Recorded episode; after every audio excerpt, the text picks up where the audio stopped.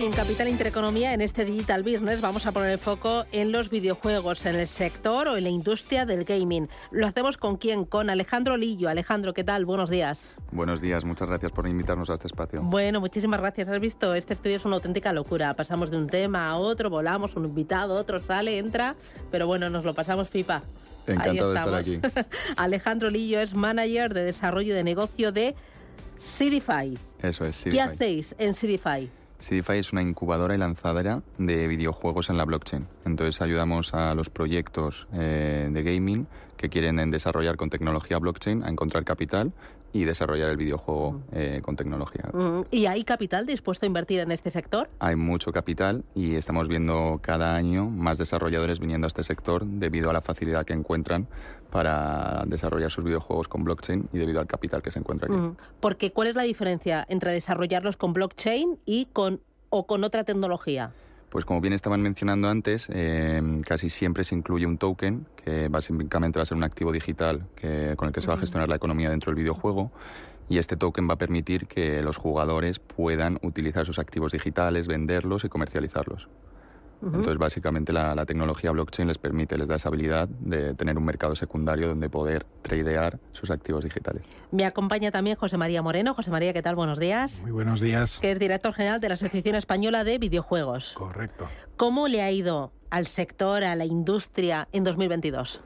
Bueno, por ahora tenemos datos solamente de 2021. Ahora mismo estamos recogiendo todos los datos de, las ventas de 2022. Eh, hay que decir que venimos de una época en la cual nos ha ido muy bien. Eh, eh, por la época, digamos, del confinamiento y demás fue un buen periodo para nosotros. El sector creció dobles dígitos. El año pasado ya hubo una pequeña ralentización. Seguimos creciendo un poquito más del 2% pero tengo la sensación, aunque no tenemos los datos de 2022, pues bueno, de que este va a ser uno, un, año un poco de transición, ¿no? En el cual seguramente pues eh, sigamos en una línea continuista, ¿no? No hayamos crecido mucho ni tampoco hayamos decrecido mucho. Eh, bueno, hay que tener en cuenta que este es un sector eh, pues de ocio y que, y que en los momentos en los que la economía parece que se ralentiza un poquito o que las cosas no van tan bien, pues es uno de esos sectores que se ven afectados ¿no? y, que la gente, pues eh, lógicamente en donde gasta un poquito menos al principio, pues suele ser eh, en, el ocio y eso tengo la sensación de que nos va a afectar, al igual que nos va a afectar pues el problema que ha habido de suministro de, de chips que, hace que no se hayan podido a lo mejor suministrar todas las consolas que el mercado estaba demandando y esto hace también pues que, que a lo mejor no hayamos eh, podido crecer todo lo que, lo que podíamos haber hecho. Mm, eh, es un sector que está en continua eh, creación, con una gran creatividad, ¿no? Porque vosotros sois sobre todo creadores o desarrolladores de contenidos, ¿no? Así es. Bueno, es una, es una industria, por un lado, creativa, una industria cultural, pero también es una industria tecnológica, eh, con un fuerte componente de, software y de, y de tecnología. Eh, punta de lanza pues, de, muchas de las innovaciones de las que se hablan hoy en día. ¿no? Hablamos hemos hablado ahora de blockchain, pero hablamos también muchas veces de realidad virtual, hablamos de realidad aumentada y, los videojuegos pues son un poco esa, esa plataforma desde la que se, se, empiezan impulsando todos estos proyectos. Pero sí, desde luego somos una, una industria creativa eh, y además en España somos una de las, de las potencias creativas eh, eh, a nivel mundial y, somos una industria cultural que además acoge a, profesionales de, de, muy diversas industrias culturales. Porque en España hay mucho talento. En España hay mucho talento. España, Turquía, Vietnam, eh, Shanghai, son puntos de referencia en cuanto a gaming, eh, más enfocados en Web3, que me imagino también en gaming tradicional. Pero nosotros aquí en España, por ejemplo, desde CIFI, en nuestra incubadora, encontramos mucho proyecto español. De hecho, tenemos tres que están incubando y, uno que no, no, está en la fase de incubación, pero que se va a lanzar el mes que viene, que de hecho es del el CEO, estaba involucrado en Candy Crush, que fue un juego muy famoso con los estudios Kings. Entonces vemos bastante talento eh, en España en, términos de videojuegos. El año pasado, por ejemplo, ¿qué videojuegos fueron los que Bueno, en España el, videojuego más vendido cada año sigue siendo FIFA.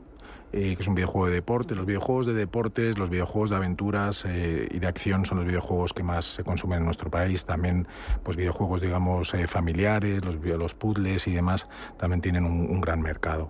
En los últimos meses, pues hemos visto como FIFA sigue siendo, pues un gran, un gran éxito, pero hay muchos otros. Los videojuegos, por ejemplo, de Nintendo Switch, eh, de Pokémon y demás, están, pues están asentando como, pues como una opción que, está teniendo mucho éxito en, en, estos meses. Y entiendo que tendrá que estar siempre en continua renovación, ¿no? Hay lanzamientos cada día.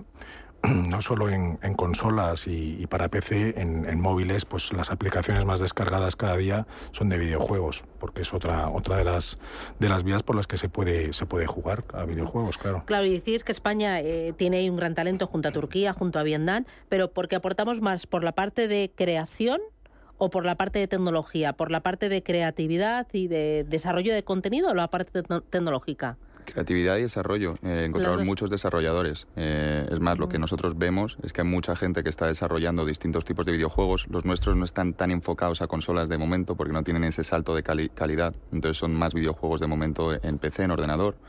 Algunos pocos en, teléfono, pero todavía también hay restricciones en la App Store y en la Play Store para poder descargar juegos blockchain ahí. Pero hay mucho desarrollador español, eh, pues que tanto de código artístico, lo vemos en términos de arte y de desarrollo.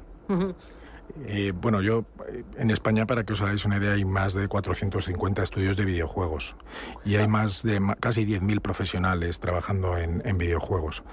Muchos de ellos, casi todos, gente joven, como podrás imaginar. Y además creemos que, es un sector que, pues que va a seguir creciendo en los últimos años. Hay algunos analistas que estiman que el sector puede incluso doblar su tamaño en, cuatro o cinco años. Eh, y, desde luego, como, como decía, y somos una, una, potencia en talento. Hay gente muy talentosa en la parte creativa. Yo cuando me reúno con inversores, eh, internacionales y, organizo reuniones con estudios locales, me dicen básicamente que, que, en la parte creativa son lo mejor que han visto a nivel mundial, que en la parte de programación son tan buenos como cualquier otro y que a lo mejor les falta todavía, pues eh, por un lado creérselo y por otro lado eh, profesionalizar un poquito más sus empresas, ¿no? Porque es verdad que eh, quizá en el pasado no hemos prestado tanta atención a temas como el marketing, la parte comercial y demás, que en otros países sí que la, sí que se la están prestando. Pero, pero bueno, el talento existe. Tenemos además eh, pues más de 90 grados y posgrados eh, universitarios. Tenemos muchos centros de formación que están puliendo ese talento y, es un talento pues muy cotizado a nivel internacional y es un talento que está siendo aprovechado también tanto por los más de 450 estudios locales que tenemos como por todas las multinacionales que se están instalando en España generando pues miles de puestos de trabajo. Totalmente de acuerdo. Eh, yo tengo de hecho muchos amigos que, han hecho grado y posgrado de videojuegos y, creo que como ha dicho hay mucho hincapié en la creatividad aquí en España. Nosotros también vemos un poco en tema de marketing que todavía no está tan desarrollado como pueden ser otros estudios en el exterior como americanos o asiáticos que son muy buenos en marketing. Bueno, y algo es importante que has dicho, que hace falta querérselo, ¿no nos lo creemos? Bueno, estamos, estamos en ello y lo ves como como cada vez más en los eventos internacionales, pues vas a E3 de Los Ángeles o vas a, Gamescom en, Alemania o habéis mencionado GDC en San Francisco. Y cada vez más en las mesas redondas, en los grupos de trabajo se ven eh, pues eh, estudios españoles, profesionales de estudios españoles o españoles que trabajan en, compañías eh, internacionales en España o fuera, porque el, talento español está muy cotizado en Estados Unidos, en Canadá, en el Reino Unido y demás, pues que, que hablan y que cuentan, hablan de esos proyectos y que cuentan pues, pues en qué están trabajando, ¿no? Es decir, cada vez más Mm, pues eso, nos lo empezamos a, a creer, empezamos a, hablar de lo que estamos haciendo y, lo que percibes y lo que recibes de las compañías multinacionales es, eh, internacionales es, precisamente eso, es oye, qué cosas más eh, chulas, más interesantes están viniendo desde España.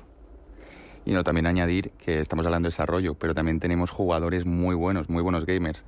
hace un mes, en diciembre, estaba en la DreamHack de Valencia, que es un evento, una conferencia que se organiza de gaming, y en sagas como Age of Empires, que son sagas súper míticas, desde de juegos de estrategia, los españoles llevan tres años ganando el campeonato mundial. Entonces tenemos jugadores también en España muy potentes. Eh, hablabas de eh, que hay 10.000 profesionales y 450 estudios. Es un sector al mismo tiempo demasiado atomizado y no sé si esto quizás es malo si queremos competir con más fuerza de cara eh, en el ámbito internacional, ¿no? En el, gran tablero internacional. Sí, e, es cierto que digamos, dentro de la industria del videojuego hay, hay varios niveles. El, el, primero sería el del desarrollo. Yo digo que hay 450 estudios en España pero suelen ser estudios pequeñitos. Hablamos de una media de entre 8 y 10 profesionales. Eh, aquí quizá deberíamos atomizarnos un poquito más. Debería haber estudios pues, un poquito más grandes, capaces de eh, pues, eh, trabajar en proyectos pues, pues también más ambiciosos y, que pudiesen tener más impacto a nivel global.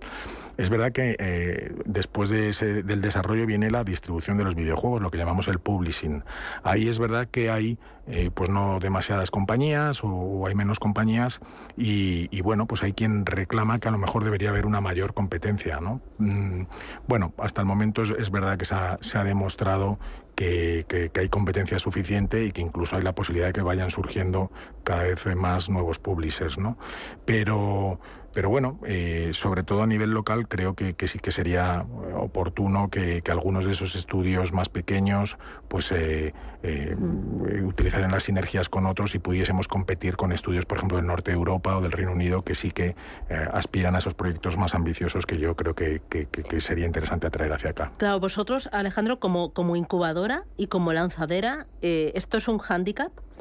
Pues nosotros justamente tenemos un partnership con una empresa española que se llama Elixir, que son como los distribuidores número uno eh, de videojuegos en la blockchain. Entonces eh, en España ya existe una plataforma que es como si fuera el Steam, eh, que se llama Elixir para, para videojuegos de la blockchain y es española. La diré Carlos Roldán y la verdad son muy buenos. Y, luego hay estudios, eh, por ejemplo, el que os mencionaba de, Candy Crush G4Ale, Games for, eh, for, All, que la verdad lo está haciendo muy bien, y Cyber Titans con, eh, con el estudio Lead Lab, que son gente que eran jugadores de Clash Royale, ayudan a organizar eSports de Supercell, entonces gente que ya viene muy preparada y que estamos viendo que, que están subiendo un poco el estándar de lo que encontrábamos en, el gaming en la blockchain, que eran juegos de estrategia, juegos de carta, todavía muy básicos. Entonces empiezan a, a desarrollar ya juegos de aventura, juegos de acción, y empieza a coger un poco las notas, la tonalidad de, los juegos tradicionales. Oye, comentabas también eh, el tema del, talento. Eh, ¿Realmente eh, es fácil encontrar a gente formada, a programadores, a desarrolladores, a creativos? ¿Hay en el mercado suficiente para, para, mm, para calmar la, la, demanda que hay de este tipo de profesionales? Bueno, en, en, en videojuegos trabajan por supuesto, programadores y yo creo que los programadores no suelen encontrar eh, ningún problema para poder trabajar en la industria. Si bien es cierto hay pocos programadores. Hay, hay, hay demanda de programadores, sí. Si bien es cierto que, que eh, la industria cada vez más demanda también gente especializada en temas muy concretos, ¿no? Y entonces, pues a veces, eh, hombre, aquellos que se han especializado en aquellas áreas de las que hay más demanda, pues tienen más, más oportunidades, ¿no? Mm, en la parte creativa, pues, pues igual, quizá ahí haya más competencia y, bueno, pues, eh, pues eh, a veces eh, los, los, creativos pues acaban trabajando a lo mejor en, empresas más pequeñitas donde, donde, que les permita pues dar rienda suelta a toda esa creatividad y, encontrar esos primeros trabajos, ¿no?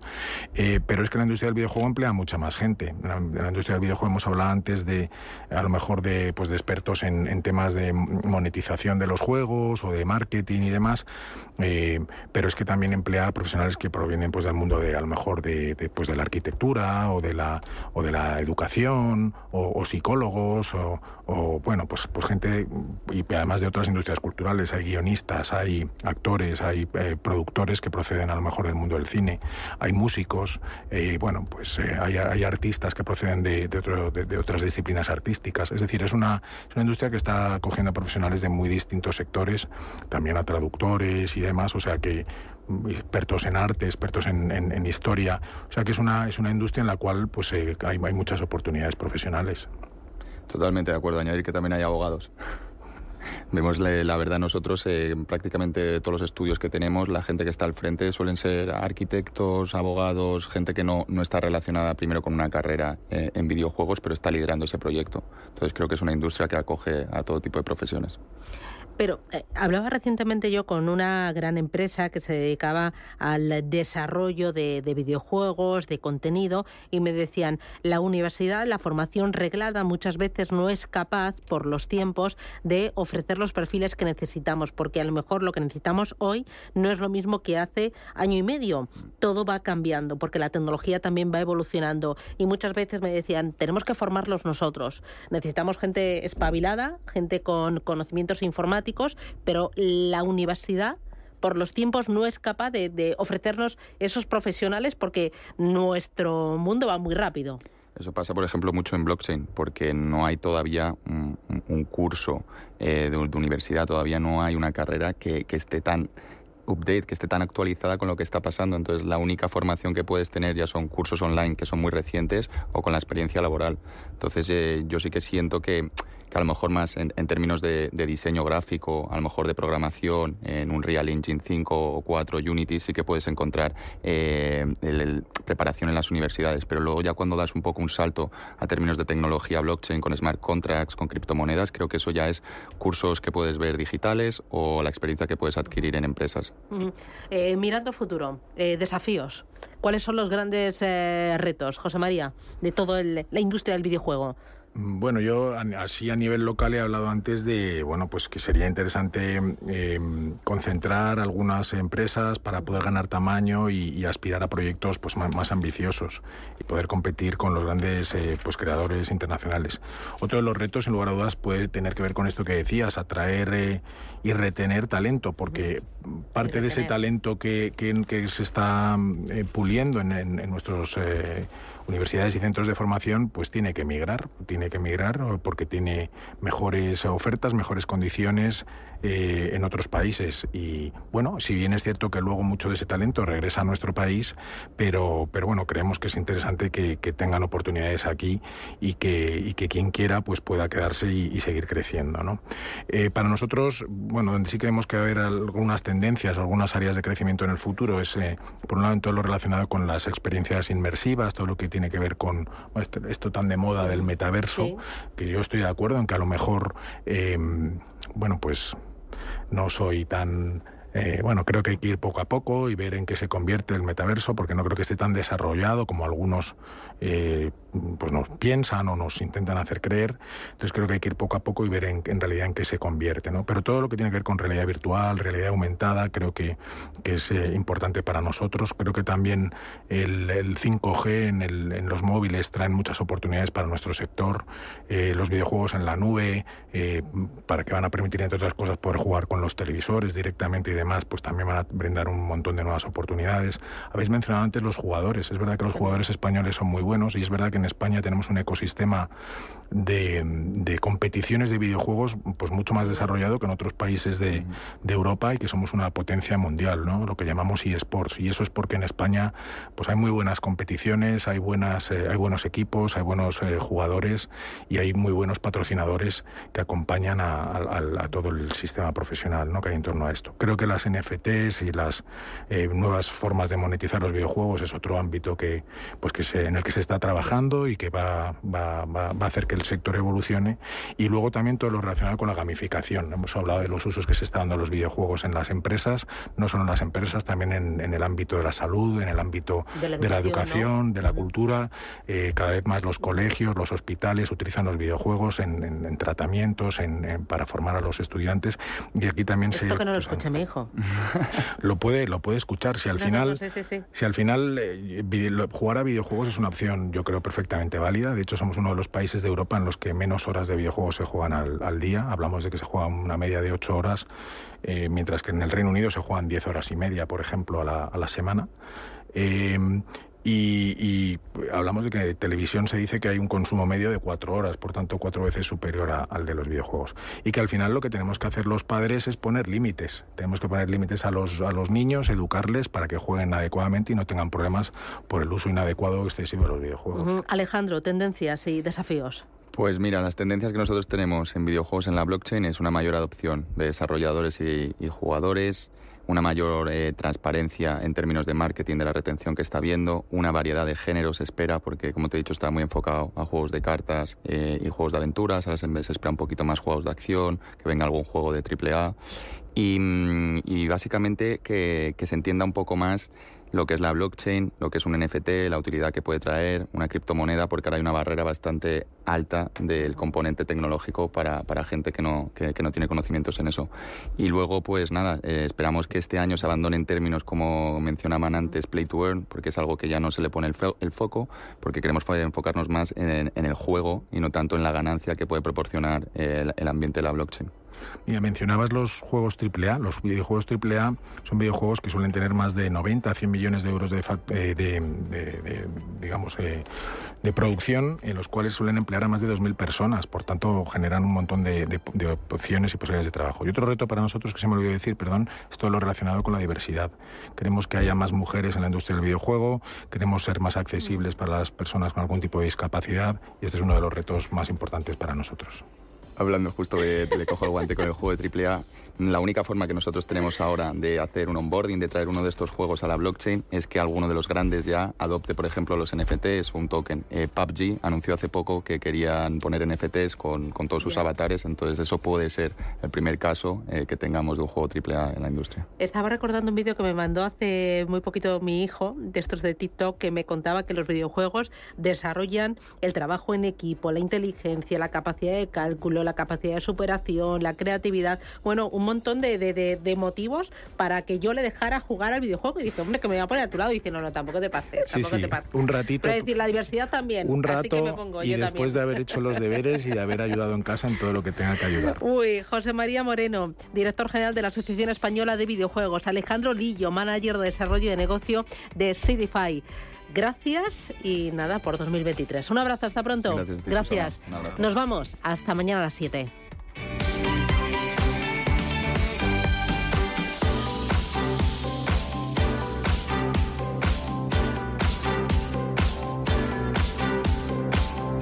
Descubre, analiza, impulsa. Digital Business en Capital Intereconomía.